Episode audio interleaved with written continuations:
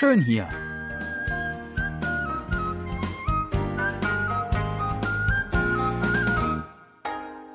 Ausflugstipps für Korea mit Jan Dirks.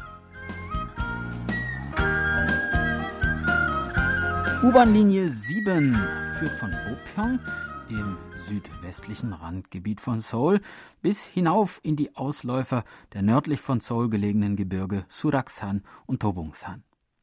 An ein paar Stationen dieser Linie wollen wir uns heute etwas genauer umsehen. Wir starten am Express Bus Terminal auf der Südseite des Flusses Han gelegen. Hier gibt es neben den vielen Bussen, die von hier aus in alle Regionen Südkoreas abfahren, auch das Einkaufszentrum Goto Mall. Goto ist die Abkürzung des koreanischen Begriffs für Express Bus Terminal, Gosok Terminal.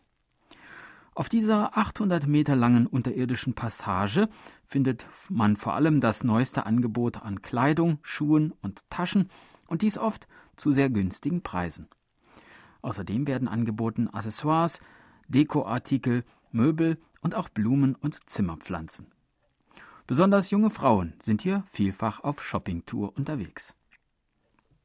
Fünf Stationen weiter nördlich, aber immer noch auf der Südseite des Flusses, in Cheongdam, kommen alle Freunde der koreanischen Unterhaltungsindustrie auf ihre Kosten. Denn hier reihen sich die Büros der großen Entertainment-Agenturen aneinander. Nicht selten trifft man vor den Gebäuden wartende Grüppchen von Hallyu-Fans an, die sehnsüchtig darauf hoffen, ihrem Lieblingsstar persönlich zu begegnen und ein Autogramm oder ein gemeinsames Foto zu erhaschen. Da dieses Unterfangen allerdings nur in seltenen Fällen Erfolg hat, gibt es zum Trost die sogenannte K-Star Road. Dort kann man den Superstars in Skulpturenform begegnen was in mancher Hinsicht von Vorteil ist. Man erspart sich lange Wartezeiten, kann zu jeder Tageszeit so viel Zeit mit seinem Liebling verbringen, wie man mag, und außerdem wird beim Foto brav stillgehalten und nicht albern herumgezappelt. Eine Station weiter liegt die Haltestelle Duxom, zu Deutsch Deichinsel, gleich am Fluss gelegen. Schon lange bevor die Uferzonen des Hangang systematisch in Parkgelände umgewandelt wurden, war diese Gegend ein beliebtes Ausflugsgebiet. Neben einem Rosengarten, einem großen Springbrunnen, einem Spielplatz, ausgedehnten Picknickwiesen und einem Naturerlebniszentrum ist es vor allem der Kulturkomplex Tabolle, der am Schnittpunkt von Bahnbrücke und Hochstraße gelegen, die Besonderheit des Hangang-Parks von Duxom ausmacht.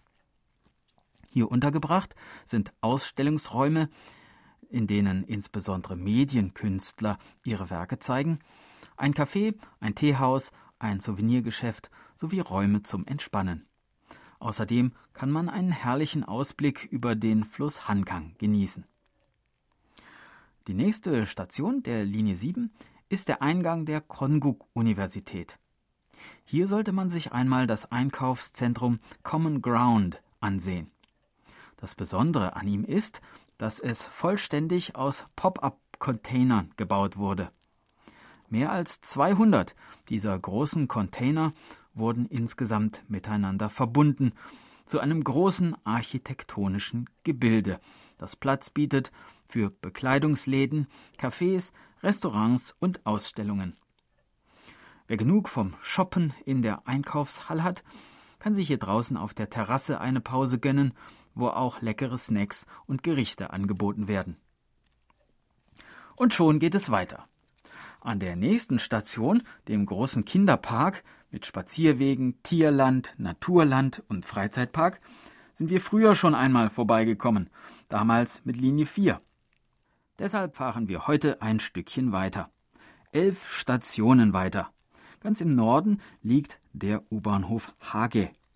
Vom Ausgang 5 fährt man eine Viertelstunde mit dem Bus Nummer 100 und erreicht den sogenannten Traumwald im Norden Seouls, der das Flair einer traditionellen koreanischen Gartenanlage hat. Die weite Fahrt hierher lohnt sich. Der Traumwald, zuvor bekannt als Odong Kyllin Park, ist seit seiner Neugestaltung und Wiedereröffnung im Jahre 2009 nun der viertgrößte Park der Stadt, nach dem World Cup Park, dem Olympia Park und dem Seoul Forest. Er ist auch der erste groß angelegte Park im Bezirk Gangbuk-gu.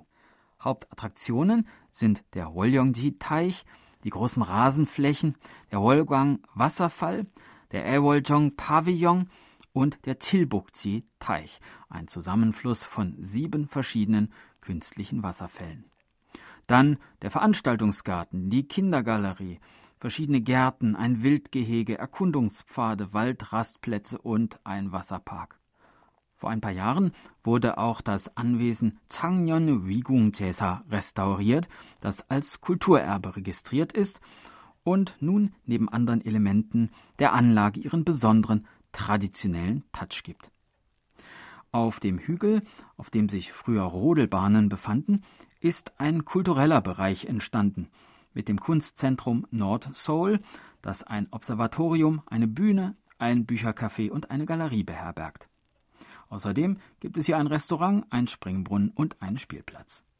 Das Traumwald Observatorium, in dem das Drama Iris gedreht wurde, bietet besonders im Herbst, wenn die Bäume bunt gefärbt sind, und im Winter, wenn die Berge schneebedeckt sind, eine fantastische Aussicht auf die Berge Bukhansan, Tobungsan und Suraksan im Norden und den N Tower und den Hangang-Fluss im Süden. Direkt außerhalb des Parks, der von Wohnhäusern und Straßen umgeben ist, befinden sich außerdem eine Kulturausstellungslounge, ein Trimmdichtpfad, ein Badmintonplatz sowie Spazierwege für Anwohner. Ja, das war unser Ausflugstipp für diese Woche. In der nächsten Woche geht es weiter und zwar dann mit Linie 8. Ich würde mich freuen, wenn Sie wieder dabei sind. Tschüss und bis dann, sagt Jan Dirks.